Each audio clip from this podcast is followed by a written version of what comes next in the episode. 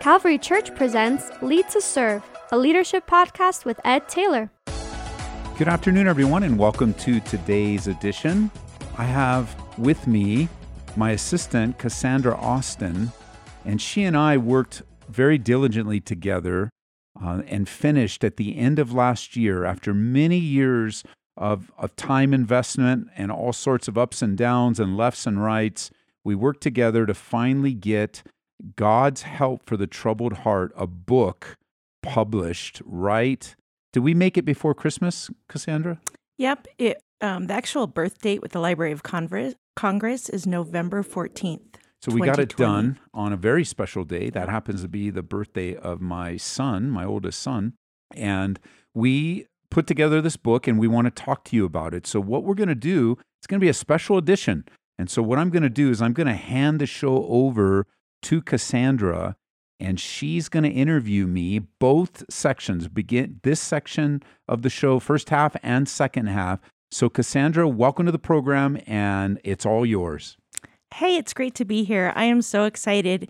And i just want to say if you guys are listening whether it's here in colorado or you're on the east coast if this is your first time welcome. If you're a regular listener welcome Today we have my pastor, Pastor Ed Taylor, pastor of Calvary Church for 21 years, husband to Marie, father to three children, a grandfather, and author. Pastor Ed has pamphlets that are designed to encourage families and marriage. He also wrote a book called Ordinary Servant that lays out what it looks like to serve others and to serve in your church body.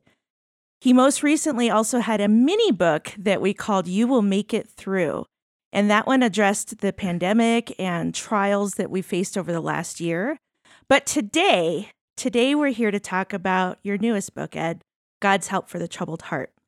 So I just want to thank you for taking the time to chat with us. And I thought we could start with this. Can you tell us a bit about where the idea for the book came from? Well, nobody sets out to write a book on grief and suffering. I can tell you that. I don't think uh, one of my passions is leadership development and pouring into guys, uh, helping them grow, uh, ladies and men in the church to grow in their leadership, to grow in their service. But it was almost eight years ago in May of 2013 that we got a text message that our son had collapsed. And he um, and we ended up meeting him at the hospital. He was in a coma from which he never awoke. And so in May of 2013, Eddie died. Uh, and that plunged our family into deep darkness. Um, I, everybody handles grief differently. Everybody responds to grief differently. That's actually normal. Uh, for me, uh, it and and Marie and my ch- my other children, Josh and Katie, uh, grief hit really hard. Our home became really dark, and even to some degree, Cassandra, I didn't think I was coming back. Uh, I didn't think pastoring was going to be uh, in my future. Uh, I wasn't sure what was going to happen. I really didn't have any idea. It was like one of the ways I describe it, was like getting punched in the gut. You know how you lose your air and you gasp for breathing. Well, we lived like that for a while, but God did give us, give me enough strength to return. Uh, I came back to the pulpit. It was a, it was a hard. I didn't look at the date, but it was probably at least a year, year and a half. Just challenging years, going through the Word together. God was so gracious. I listened to some of those studies, and they're powerful, and God used them uh, sometimes grief was evident, other times it wasn't. But eventually, I felt like the Lord was was wanting to release our whole church mm. from this cloud of grief that I brought back with me. Uh, and I developed a series of Bible studies that I think at the time you might be able to help me, but I think we called it uh, something troubled. What, what did we call it? Do you remember what I we called it? was help for the troubled help heart. for the troubled yeah. heart, and it was a series of Bible studies that were designed to highlight people in the Bible that went through great trial and great hardship, and God got them through. Because that's really the story of anyone in the scriptures God's faithfulness. We put those studies together, and then wasn't too long afterwards. I never, I didn't put them together intending to write a book. I just put them together, and, and God used it. God released our church. Like it, it was a breakthrough. It was a breakthrough series, but it also, I remember now, it was it resonated right. with a lot of people. And I know that I relate more to the written word. Like if you gave me a, a Bible study on MP3 or a transcript, I'd take the transcript. I, I relate better to reading and receiving. And I'm like, you know, this would be a good book. I float the idea by you. He's like, this would be a great book because you have that gift of encouragement. And then we launched off on getting it into all the different layers and all the different things that required um, that require it to get a book published. And since we self-published it, and it really it was in grief, and it came out of God like taking me out into a new season because I think that's what grief does. It takes you from season to season. And then finally, we didn't plan on having it um, printed and available during at the end or the tail end of COVID, but right. it became a very appropriate book because it's not just a book on grief. So when you ask how was it, how did it start? It started with my own personal grief, but it actually not a book about grief in particular. That's true. That's true. So then, who would you say needs to read this book? Well, it's titled appropriately, I think, Troubled Hearts. Uh, whose heart isn't troubled? Whether uh, you have um, Mary and Martha in the scriptures, where Martha's distracted and troubled about many things. She, she's not in a mode of grief, or she's just got a lot on her mind. She's distracted. Uh, she she has she has so much going on that there's not a focus on what's before. She's in the presence of Jesus, but whatever's going on in her heart and mind, she's missing. She's missing him. Um, so whether it's uh, anyone really with a troubled heart, like we titled it, uh, and I like how I don't know if it was you or someone added the word gods because that's really it. Like it, it was a great addition to the the idea that whether you're you could be in deep grief right now, you could be in job loss, you could be in isolation, you could be uh, going through a divorce, you could have prodigal kids. Like the feedback all around, you know, in a full circle has been anyone that needs encouragement. It's it's actually not even a heavy book. Like it was heavy in how it got birthed and how it came out of me, but it actually isn't a heavy book. It's super encouraging. It's like it's like the kind of book you need. It's super simple too. Like you you you may read it and think, what nuggets could I find uh, that I've never learned before? And you may end up reading through it and go, ah, oh, you know, I've heard that before, but I now I get to hear it differently. I'm in a different stage of my life. I I didn't know that about uh, Hannah's story or uh, all the different pages that you can go through that anybody that just needs to be encouraged and strengthened, or from deep grief to the things that trouble your heart. It's true. And one of the things that I really love about the book is how it touches those deep pla- pa- places of pain in people's lives. And so perhaps there's someone listening that's been told all the bad things that are happening to them in their lives are from the devil, or that mentally you just have to have enough faith to get through what you have going on in your life. And the book opens up by reminding us that God is not finished yet. So, what does that mean for the person that's listening and is just heavy hearted from all that they've been going through? You know, I got an email um, just this week from someone that was involved in a church, just like you described, with the theology that says it's all your fault, God's punishing you, you don't have enough faith, you don't give enough. And then this particular email had a bunch of, of worse stuff than that. And my response to them is my response to you listening. And it says, get out of that type of teaching, get away from that church. The reality of the pain and suffering that you and I go through is because of sin. You're right. Sometimes it's our own sin. We bring it upon ourselves.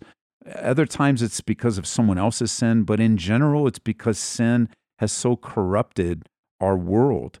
And the idea that it's all because you don't have enough faith. I mean, if you look at the the men and women around all throughout the scriptures, the only faith that they had was with faith that God gave them right. and God developed in them. Uh, and I think of I think of the guy that that his friends dropped him through the roof in front of Jesus. I mean, it was their faith that brought the sick man in the presence of Jesus. And and when when we as we do open the book and and be reminded that we're all a work in progress, you know, the the work that God's doing in our life is he's the author and he's also the finisher. So it's going to take time yet. He's not he no, he's not finished yet. And so until we meet him face to face, that God is still working in and through our lives, in and through the pain. I think one of the things that'll help us as believers to remember is that we're not the only ones that suffer. Mm. Believers suffer, unbelievers suffer. We're not the only ones that suffer, uh, except that we suffer differently because we have hope. And that's an important, you know, right here on page 13, it, the, the subtitle is a future hope. We have a future hope and one verse that'll be repeated over and over again. And it's good. It's not always the best verse to receive when you're in the midst of trials, but it is good to read it um, because you can just receive it because the person wrote the book doesn't know have any idea what you're going through. Is Romans eight twenty eight, as God is working all things together for the good. Not all things are good.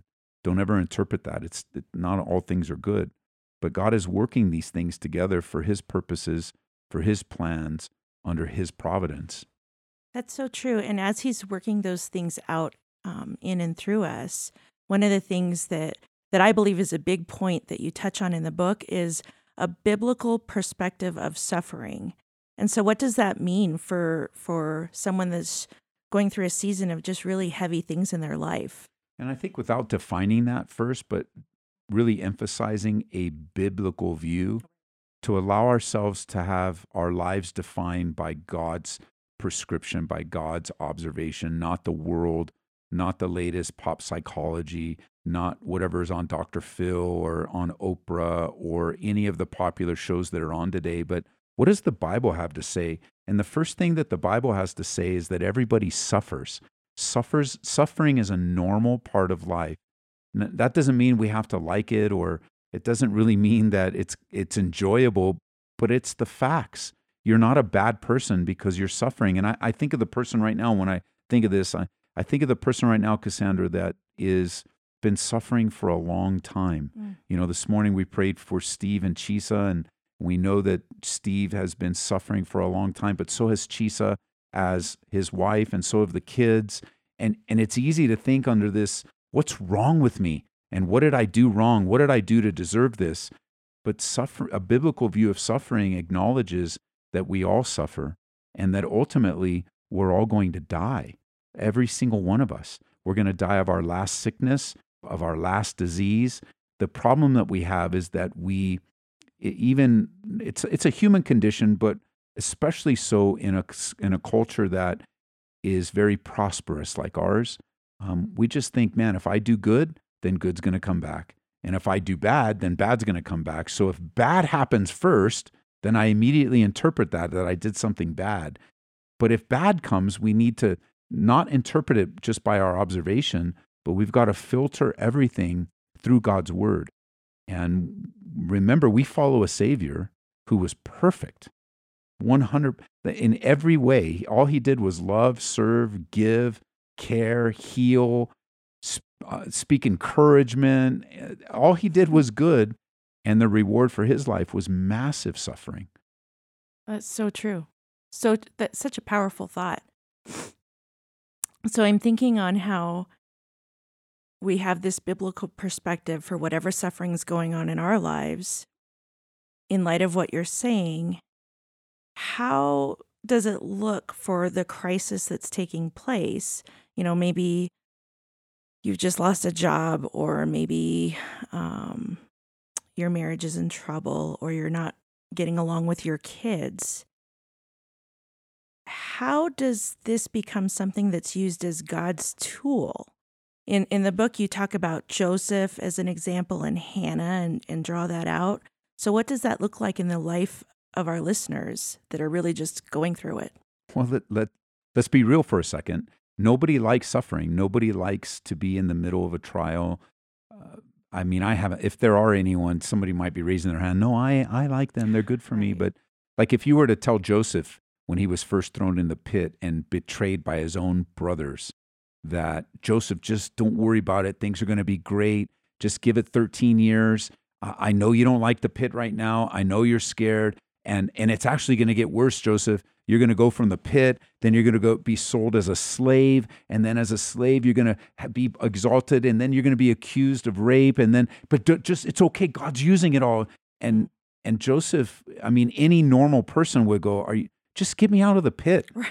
Don't explain my life to me. Just get me out of the pit. Like that's my problem. I can't possibly see how this pit could in any way benefit my life. And that's a normal thought. You could be in the middle of a trial right now, even listening to Cassandra and I talk, and you're like, that guy doesn't know what he's talking about. He doesn't understand what I'm going through. And and he how could he possibly think it's good? I don't. I don't. You you would misunderstand. I don't think it's good. I, I think if I was in the pit uh, I wouldn't want I, I wouldn't want you to give me some some sermon at the edge of the pit. Just throw me a rope and save me. Uh, get me out of here. And in in that, in in light of that, I know it's not easy, and I know it's not um, it's it's not fun. I know that if you could turn the clock back a day or two or three, you'd probably change things. Uh, but but we can't. We live we live life we live life linearly day by day, and some of those days are going to be harder than others. We live in a fallen world, and and one of the things that Joseph teaches us is that God does work all things together. As a matter of fact, Genesis chapter 50, verse 20, is the Romans 8:28 of the Old Testament, where Joseph looks at his brothers, where he could have wiped, he could have gotten revenge. Right. He could have exacted all that pain and anger and bitterness, of which we read of none. So he dealt with it along the way. By the time God was setting it up, he could look back and say, you know, what you meant for evil, God has turned around and meant for good. Um, but in the midst of it, you don't see that. You don't actually feel it. So you got to be careful with your feelings because your feelings, as real as they are, they don't always tell you the truth.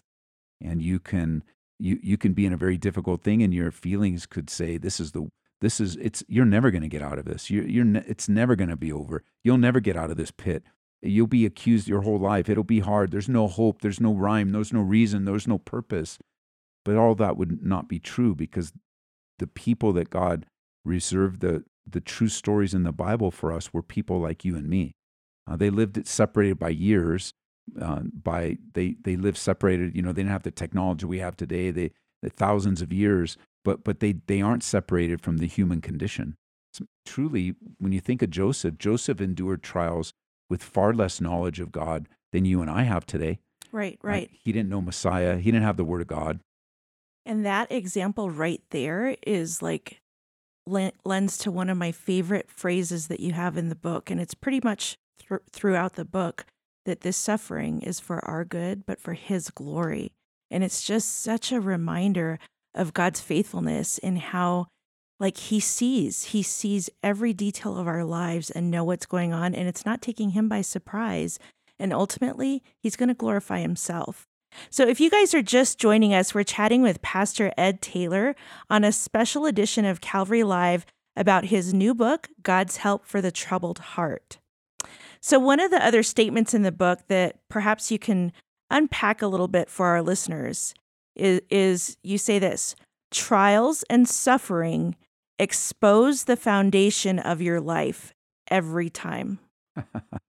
well, I think that we can live a rather self-deceived life. And I don't necess- I don't mean necessarily like we mean to do that or that we uh, think that you know we we just think things are going well until a trial hits and then uh, then we're exposed. Then then everything about our life is there, there can't be anything hidden. There can't be anything when, a deep trial, for example, uh, let's make it simple first before we get any complicated. If you and I were driving to church, you, you and Jason in the back seat, Marie and I in the front seat, we're driving to church together, and we all have open containers of hot liquid in our hands with no lids, and we're we're very careful. Ah, we're trying. We're, we all we we can't smell or see what each other has, uh, and and then we exchange them so you get mine, and Marie goes to Jason, and we all exchange them. But we we can't know. Our noses are plugged. We can't. We don't know what's in them. And as I'm turning a corner, I hit a bump, and that bump then causes us to spill out our cup, and then we find out what's inside of it. Mm-hmm. Uh, bumps in the road, trials along the way, they they disrupt us as those cups, and what's inside of us comes out. You know, because here's what happens. This is so common where many people blame the trial for their bad behavior. They go, you know what? If it wasn't for this difficulty, I would have never act like this, and I would have never done this, and I would have never said this if it wasn't for the trial. And I believe the Bible teaches the exact opposite. I believe the Bible teaches that it was the trial that revealed what was in you all along. And I use that dumb illustration all the time. It's you've heard it plenty of times here in teaching that I'm in the garage. I'm building something, which is a lame illustration anyway, because that would never be me. But I'm in the garage with a hammer. I strike my thumb and I start cussing like you wouldn't believe. Marie comes out and goes, Ed, what is your problem? Why are you talking like that? And I go, well, I, you know, honey, I normally don't talk like this, but uh, you know, it's the hammer. When I hit my thumb, if I wouldn't have hit my thumb, I would have never cussed. But that's not what the Bible says. The Bible says that out of the abundance of the heart, the mouth speaks. Well, Jesus uses a very similar illustration of this sense of storms revealing when he tells us about the two men that built their house, one on the rock and one on the sand. And I'm sure I think of it in the context of all of the, there's so much building going on right now around Colorado, around the church here, that they're all very homogenous type homes. They all look the same, same siding, same structure. Uh, and, and in Colorado, we have this expansive soil where one house could have it and the next door doesn't. Um, similar. I mean, when we built the when we built the church, one of the biggest expenses was to get rid of all this expansive soil on one end of the because if if it took out a corner of the building, it would take the whole thing out. And and so the when Jesus uses a, uh, an illustration, he says it's when the the same exact storm came and beat on the house. One house stood, one house fell, mm-hmm. and it wasn't until they were hit with the storm that was revealed their foundation. And, you know, I think looking back at the genesis of the book, Cassandra, when when we got the call and we went through the whole time with Eddie in the hospital and such, that um, I think I was doing well. I think God was, we, marriage is great, family's great, just had a grandson. Um, Eddie had just gotten married a year before, and it was really, really good.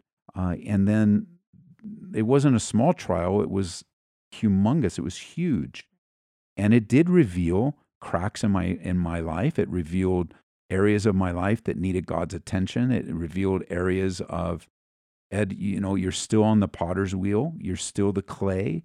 And God was fat. And things were revealed in our marriage. Things were revealed in our hearts. Things were revealed that uh, through the pain and through the darkness that that had Marie and I and our kids not humbled ourselves before God and turned to Him, it could have ended disastrous.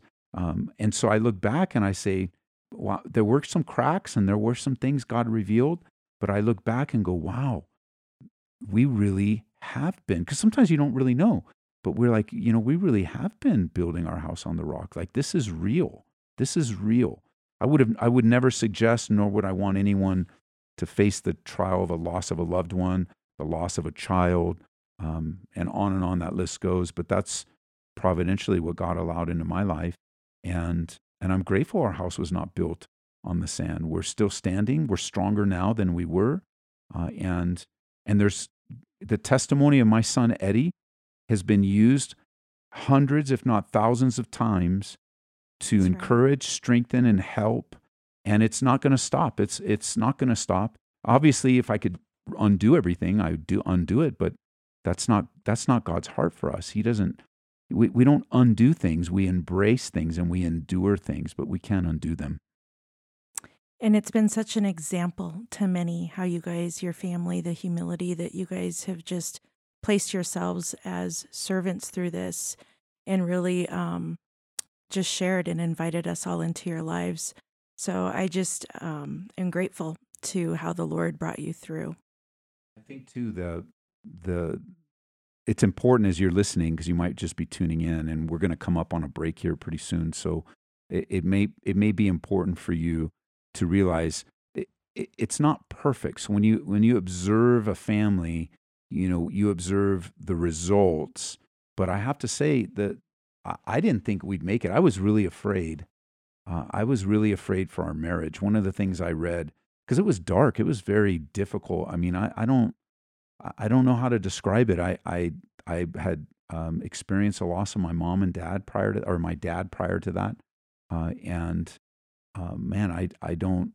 Uh, I think it was Greg Laurie talking about joining a club nobody ever wants to join. I mean, it was Eddie was a very very special man in our lives. You know, born to us as teenage parents, uh, and you know we weren't predicted to make it. Uh, we get married, still not predicted to make it we get born again, still not predicted to make it. And that poor little guy had to live through all of that, all of those uh, tosses and turns. And but we make it like God's so faithful. Uh, we have born again. God saves our marriage. Eddie now grows up in a godly home. He has a brother, has a sister. And then you fast forward through all the trials, all the difficulties of church life and pastoring and all that. And then, man, it was like a like a hitting a brick wall. And I was super, super, you know, scared about our marriage. They say that marriages that lose a child, I forget the percentages, um, but they don't make it. And I'm like, oh man, I, that's I, am one of those guys that starts assessing everything. I was, oh man, what do you mean don't make it? Don't make it. And and so as as we learned, and we had to learn this, as we learned to surrender, as we learned even through mistakes that we made, uh, to repent and humble ourselves, it it's it's the you you you don't want to run from God. You want to run to God, or at least I was thinking uh, one of the verses that popped into mind uh, is in Psalm 46:10, "Be still, know that I'm God. Yeah. I will be exalted among the nations. I'll be exalted." And there's sometimes the best decision is just to stay still. So let me just say, guys, if you're tuned in, we're in studio with Cassandra Austin. Uh, she's my assistant here at Calvary, and she and I uh, work together on putting a book, uh, finishing a book, publishing. There's a lot of people on the team, but Cassandra carried most of the heavy work. Uh, the book is called God's Help for the Troubled Heart. And whether you're listening to this live or you're listening to a podcast or later broadcast on other stations, we just want to invite you into the conversation. Um, we want to remind you that this book is available. It's called God's Help for the Troubled Heart. The feedback on it's been amazing. Uh, it's a book that is designed to keep you encouraged. So Cassandra and I are just having a conversation together, um, and we're talking about the ingredients. We're talking about different different aspects and different chapters. But if you're hurting right now and you're struggling and you're looking for a piece of help, this book would be very helpful. You can get it on our website at calvaryco.store, calvaryco.store. I think all of it, every part of it, from the cover to the dedication page right. to the back to the color to the artwork it just, man, it came out so good. Such details. Above and beyond what we could think or ask. You're tuned in to Calvary Live, and this is the show where we uh, take your calls and your questions. We talk about things that are relevant to your life. And today it's a special edition because we have my assistant, Cassandra Austin, in studio today. And she's talking to me about a book that we just published here called God's Help for the Troubled Heart. And we just spent the first half of the program talking about where it came from, why we wrote it, some of the earlier chapters. Uh, so if you're just tuning in, I, I think it's important for you to stick around because it doesn't matter whether you're grieving, whether you're fearful, anxious, whether you're full of yourself or pain or hardship. Uh, we really mean, you know, the whole essence of this book is to get your eyes off your situation and get it back, get your eyes back on the Lord who's ready to minister to your heart that's troubled. And it could be troubled in a deep way through grief.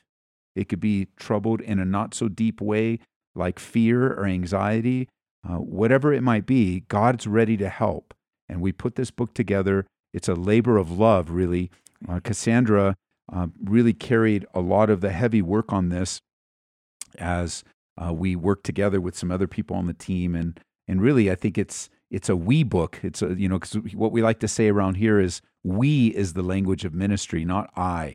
And nobody ever does anything alone. Ever, never, never. It's always a team. It's always a group. So I'm going to hand, as we did in the first uh, half of the program, I'm going to hand the show right over to our new host today, Cassandra Austin. Welcome again, Cassandra. Hey, and thank you, Pastor Ed, for letting me be here with you. And I appreciate the opportunity to chat together. Um, it was such a labor of love for this book, but what a privilege, man. And one of the things that I was reflecting on um, during the break right now is just thinking through because because I asked you at the top of the hour, so who needs to read this book? And in thinking about it, like I needed this book, and I didn't realize how much I needed this book.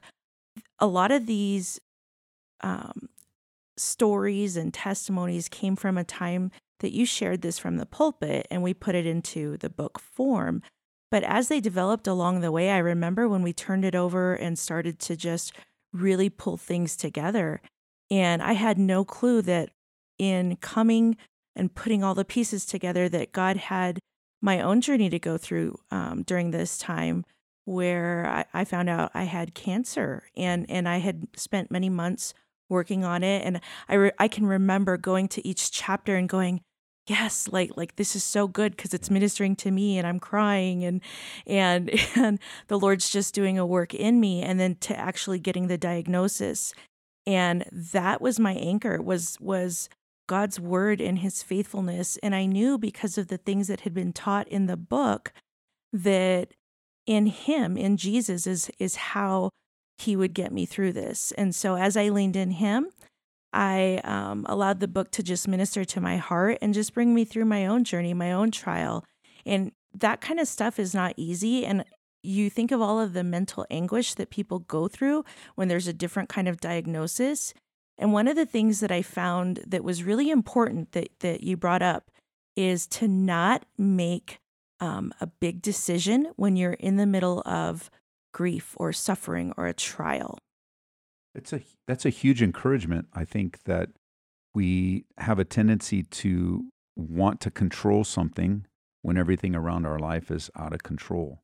And because of that, when there's immediate decisions to be made, we can make like huge life. I, I, it's it's time to move because we think we equate moving with this will take the pain away. Now, moving may or may not take the pain away. I don't know. But until there's a clear indication that God is leading you to move, I would encourage you don't move or I'm going to quit my job. I'm just going to quit. I can't handle it. I can't take it. Well, there are probably other alternatives. Well, take some days off. Talk to your boss. Don't quit so quickly because there may be other ways you can handle this. Is usually if you make a big decision when you're in crisis, you'll regret it um, because almost always it's an emotional decision, not a spiritual decision, or it's an emotional response rather than a time of abiding in Christ, knowing, no, this is exactly because you don't hear clearly. Like you think back to uh, even the your mind and your emotions handling all the cancer. What could be? What if? What about? And then you finally get the diagnosis and then you're like oh no and then it takes it propels you into another area of i'm not sure and your mind all the capacity of your mind i mean uh, most people are like this. I'm sure some of you may not be but like it goes uh, jesus would have never told us to worry not to worry if we didn't worry. The bible would never tell us not to don't be anxious if we weren't going to be anxious. Like the psalms wouldn't be there if we weren't upset if we weren't uh, in deep grief, if we didn't cry ourselves, like the human experience is real. And that's why in the beginning, and how we shared in the previous segment, that the idea that it's all your fault, you don't have enough faith. No, you're just a normal human being. And Christians feel that way too. It's uh, when you are born again, you don't lose your emotions. Uh, I remember hearing a pastor once say, you know, men only have one emotion. Uh, they lost or they lost all their emotions when, as you know, nobody loses their emotions. It's not true. Um, we all are emotional beings, some of us more than others. And to not make a big decision is wise. Even the Bible says, you know, in the count in the multitude of counselors, there's peace. So even not making a big decision, but having some people around that can help, like if you're married, your spouse or your pastor or a good friend that can speak the truth into your life and go, you know, I'm not saying whether that's a good or bad decision. I'm just asking you to wait. Let's let's catch our breath. Let's get to a place because you. Lose, I was thinking um, when I think of this question, you, when you're when you're hit with trials, you lose your equilibrium. Uh, you lose your balance. Yeah, you become off balance. And the last thing you want to do is is be in a you know you, last thing you want to do is walk down the middle of a of a highway you're already there without with losing your balance. You know you're trying to save and you're going to walk that straight line but without your balance most likely you're going to get hurt deeply. Uh, it's going to be challenging and and that that that's not just a discussion too cassandra i'm just thinking if you're in the midst of trial right now like in the midst of a trial that is overwhelming your emotions i'm just asking you write down the decisions on a piece of paper put them in an envelope and seal that until you're until you have a little bit more equilibrium until the cloud passes. It's like it's another illustration I think of is fog, or we've got some uh, a snowstorm coming in while we're recording this. It it may air at a different time, but while we're recording this, they're warning a big blizzard coming into Colorado. Well, when it's snowing and it's thick, or if you're in a place with fog or heavy rain, the last thing you want to do in fog, heavy rain, or snow is speed up. Uh, and let's go faster in our, you know, we're driving. Let's go faster. Um, no, it's slow down. Don't put on. There, there's certain things you do when you drive in the rain, and there's certain things you do when you drive in the snow. As a matter of fact, uh, right before the program today, our producer Kevin and I were saying the National Weather Service is saying just don't go out at all. Don't Right. don't go out at all. Don't drive at all. And at times, that's the right counsel. Don't do anything at all. Just wait. Be still. Be quiet. Get go. Just become a person instead of making a bunch of decisions. Just read the Bible. Talk to God. You just even if you're all alone, just seek God, Him first, and pause on any big decisions. I like that perspective of seeking that counsel or um, just that wisdom from others to pour into your life during that that time. And one of the things that that that makes me think of is how when we're suffering, maybe you're not the person that's suffering, but maybe you know a family member or a friend or a coworker that's just really going through it.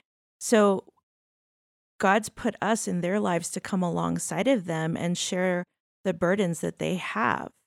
And in the book, you talk about um, what that looks like because you give the picture of Paul and um, he's carrying another's burdens and loads, and you equate it to a backpack.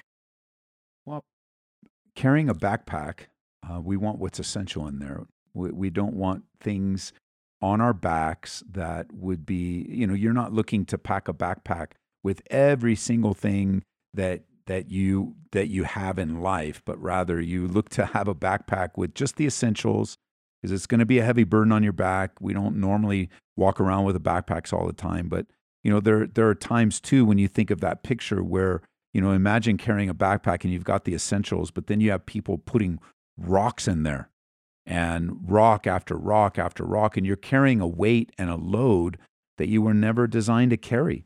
You're carrying a weight and a load that, well, Jesus said, Come unto me, all you who are weary and heavy laden, and I'll give you rest.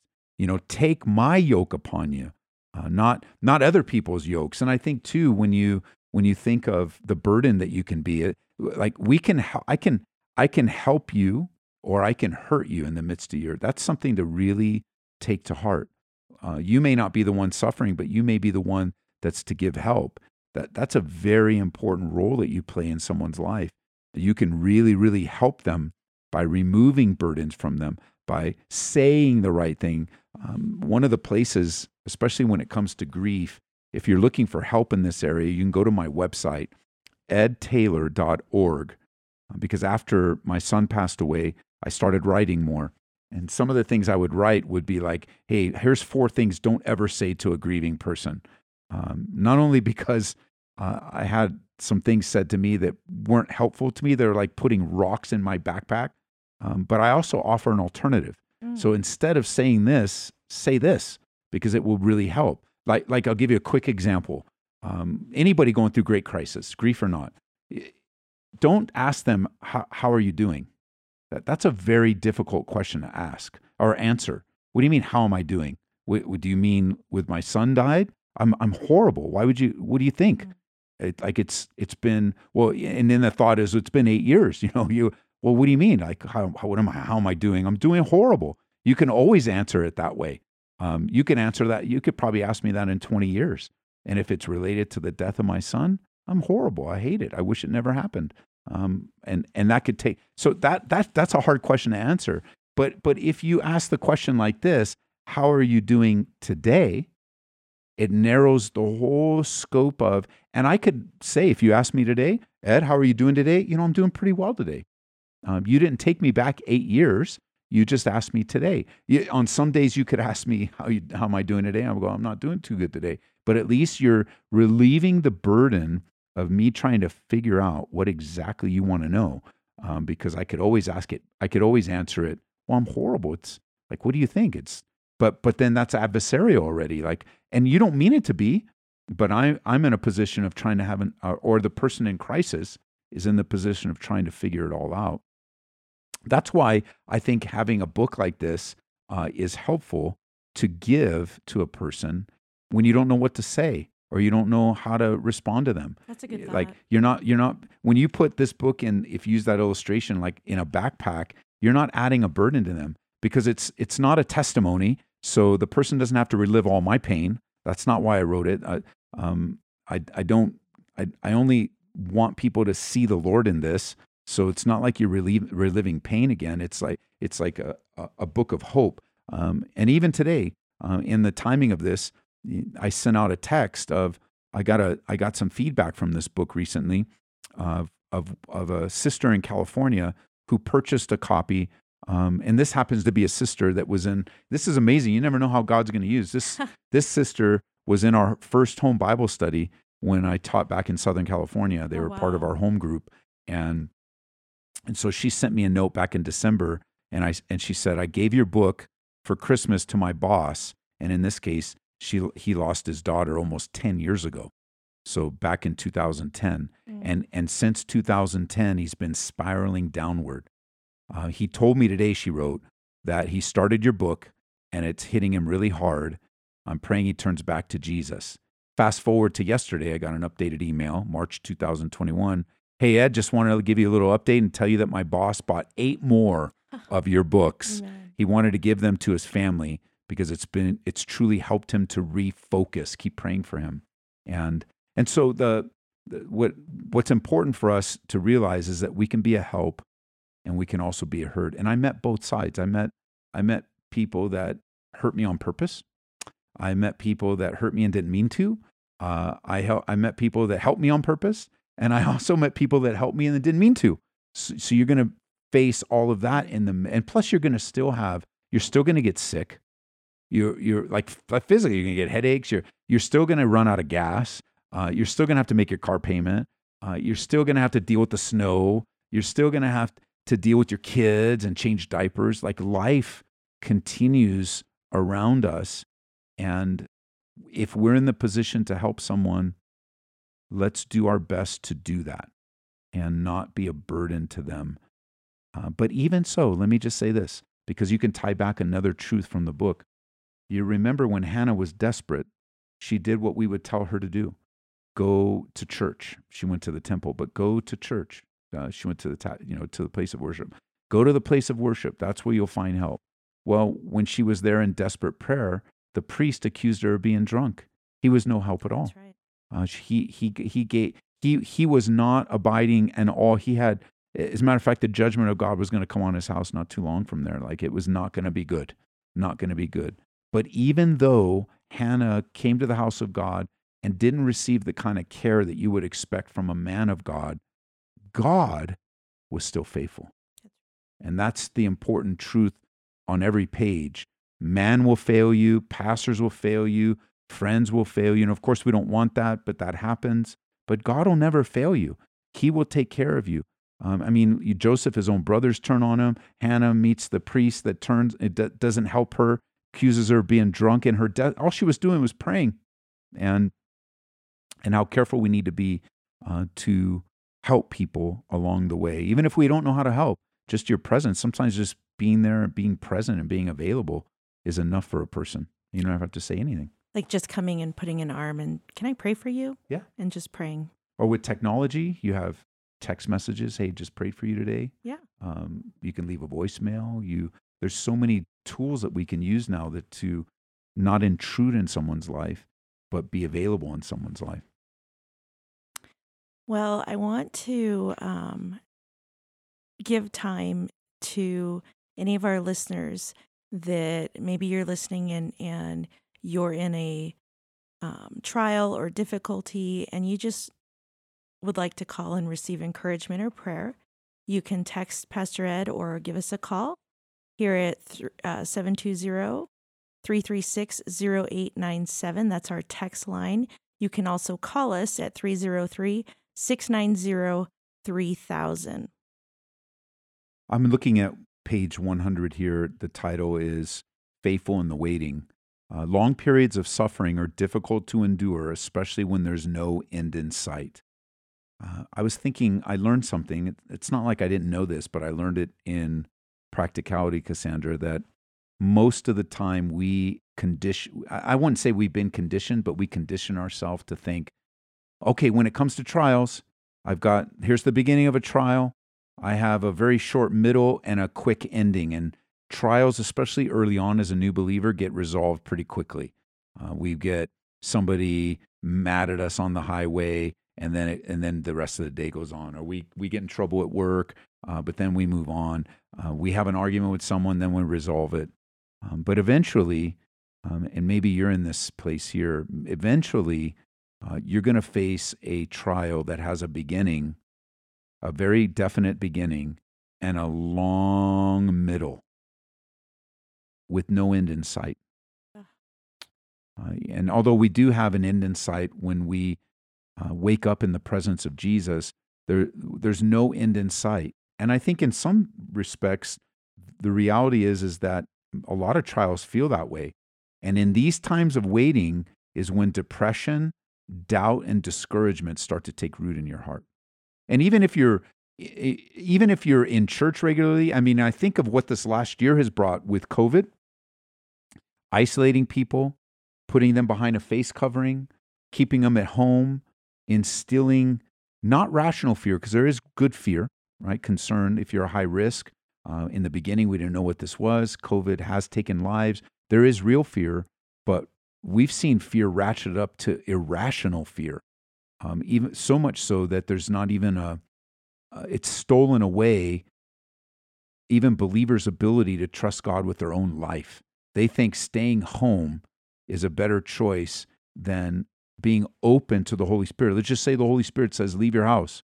Just say the Holy Spirit says, go shopping. Just say the Holy Spirit says, go meet your neighbor. No, no, no, no. COVID, I'm, I'm not leaving the house. There's, and, and not, not just episodes of that, but the, a real paralyzing fear.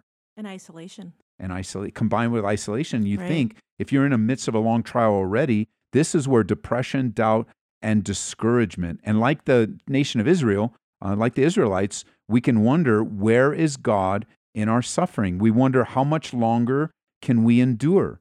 Um, and maybe like you, I, I wrote, you have received well intentioned and yet painful encourage, encouragement like this quote, Don't worry, God won't give you more than you can handle. Now, what a joke. That's not true. God gives you more than you can handle all the time. That's life. Now, it's a misapplied verse, of course. It's the verse that says, No temptation is overtaking you except such as common to man. With, with every temptation, God made a way of escape. Like that's that's been somehow reinterpreted like God will never give you more than you can handle. But life is more than we can handle. Um, God will allow things. Sin does create things that are more than we can handle. But the the reality is is that if we place the if we place the emphasis upon what we can handle, we will be discouraged, depressed, and just bummed out because we can't handle anything. But if we place our emphasis upon the God who can handle everything, then we'll have our faith in the right place and we'll be trusting God even in the long middle. Because, you know, this trial with uh, our son dying will not end until uh, we see Jesus face to face. There's elements of it that could end sooner than that. And of course, we pray for that. But Eddie's not coming back. He can't come to me. But I can go to him, David said of his own son, and now I can say that of my son. So it's a long middle. And the question is, well, what will I do in the middle? And really, the, the same old thing that you do when you're not in a trial. Um, you do exactly what, what the early church did. They continued steadfastly in the apostles' doctrine, in fellowship, in prayer, and the breaking of bread, uh, whether you feel like it or not, whether you like it or not, whether you're happy or not. Um, I've been in the sanctuary dozens of times here uh, during this time where that, that is the last place I want to be. I don't want to be around people. I mean, imagine that, Mr. Pastor. I don't want to be around people. I don't want to hear these songs. I don't want to sing these songs. Um, I don't know that I've ever really thought that I didn't want to teach a Bible study, but I'm sure I have had that thought.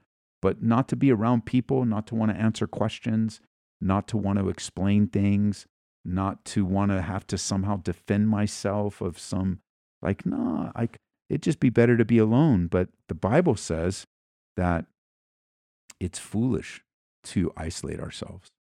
And I'm not even talking COVID now, but COVID has played um, a role in that. And trials will do the same thing that COVID did isolate you, make you fearful, irrational, um, fleshly. And that's a hard thing to say. That's probably a different program because we're coming up on the end here, but it's probably a whole different program altogether where um, when you're in the midst of trials, you can be a deep, deep sinner. And that's not good. Like you don't, you got to have somebody that can speak the truth to you and go, you know what? I know you're hurting right now. I know it's hard, but that doesn't give you permission to sin. Mm. This is, you're just going to, you're going to sow, if you sow to the flesh, even in the midst of, uh, I think of, I think of somebody in the midst of a painful divorce who just wants to stick it to their ex and they just want to, they just want to yell, scream, whatever. And you think, well, he hurt me so bad, so I'm going to hurt him. No, it, it's not going to get you where you want to go. Oh. That's one of the pretty pictures in the book is just the picture of the the reminders that are constant that in the middle of that in the middle of the heaviness and the suffering that we have deep grace from the Lord and his love and and that tapestry is kind of woven throughout we've taken trips, we've we've taken teams and groups to Israel, and there's that time where when we're in Nazareth Village, and then you. Um, there's a huge wheel that that turns, oh, yeah. and there's olives that they put in there to give us that sound of the olive press. You'll and there's nothing it. like that never that's crushing. It. Yeah. Oh, well, we're coming up on the end of today's program. We had a special guest host today, Cassandra Austin. She happens to be uh, my assistant, and we worked together to put this book in your hands. Um, and it's a labor of love. You, you think things like this, you know, are very easy. They're not. They're very challenging. The birth was the book was birthed out of grief, um, but it's it's not a book about grief. Although if you're in deep grief, it'll help you. Uh, it's not a book about all of our pain, even though if you're in pain, it'll help you. It's a book about God through the true stories in the scriptures to help you get your eyes back on the Lord, to encourage Him, to encourage you with His encouragement, to comfort you, to help you, to help your family and friends. And you can get a copy uh, here at the church. Our bookstore is open around services, of course. You can get it on our online bookstore, calvaryco.store, calvaryco.store. You can, of course, get it wherever books are sold. So, however you choose to buy your books, you can get it there as well. Um, but, Cassandra, I want to thank you uh, for all the work. I know you're already working on our next project. We were just talking about that. So uh, we do want to put more of the teachings and edit them into writing, just just because we know that everyone, uh, some people can relate uh, to things in writing more than verbal. Um, you've got 60 seconds. Any final thoughts? Yeah, I want to thank you. I want to thank you for your obedience and your faithfulness to follow through and and put this from the pulpit into a book form because I have the privilege of reading all of the testimonies that come along the way. And I just, we have to give glory to the Lord because it's helping and, and it's making a difference in the lives of people. So get the book, read it, and I just send us an email. Let us know how God uses it to encourage your heart. Yeah, you can you can email Cassandra directly, Cassandra at Calvary co.church. and and then the neat thing too, just as a side note, uh, with the book, all the net proceeds of the book flow through the church to our missionaries. They get an extra check at the end of the year with all the proceeds from our Resurrection Coffee House, our bookstore, and this particular book has been put into our bookstore. So the net proceeds that come through the bookstore go right out to uh, support. So it's a double blessing and it's a dub- double encouragement to know that uh, as you invest in helping someone invest in yourself, um, proceeds go out to our missionaries, of which I just read today. One of our missionaries just had surgery to have a, a mass taken out of his head. Oh wow! Um, and so they're like, yes, we want to encourage them and love on them. I I don't know why. I th- I I had forgotten about that. But the, the, the title of the book is God's Help for the Troubled Heart Many Years in the Making. Uh, I do want to thank not only Cassandra, but I want to thank you, the listeners, for praying for my family, for me and my wife, for my kids. Uh, the trial's not over, so keep praying for us. Uh, and uh, thank you for your encouragement and your support uh, after the death of our son, but just in general. You know, the body of Christ is something special. Uh, we're a family. Like any family, we're not perfect. We've got our ups and downs. We've got our aunts and uncles and cousins, but God is faithful. Thank you for joining us for this episode of Lead to Serve with Pastor Ed Taylor, a leadership podcast from Calvary Church in Aurora, Colorado. If you have a leadership question you want to hear answered on a future Lead to Serve podcast, please email it to Pastor Ed at calvaryco.church. And if you like our podcast, please subscribe, rate, or review us on iTunes and share us with your friends on social media. Thanks again for joining us, and we'll see you next time right here on the Lead to Serve podcast.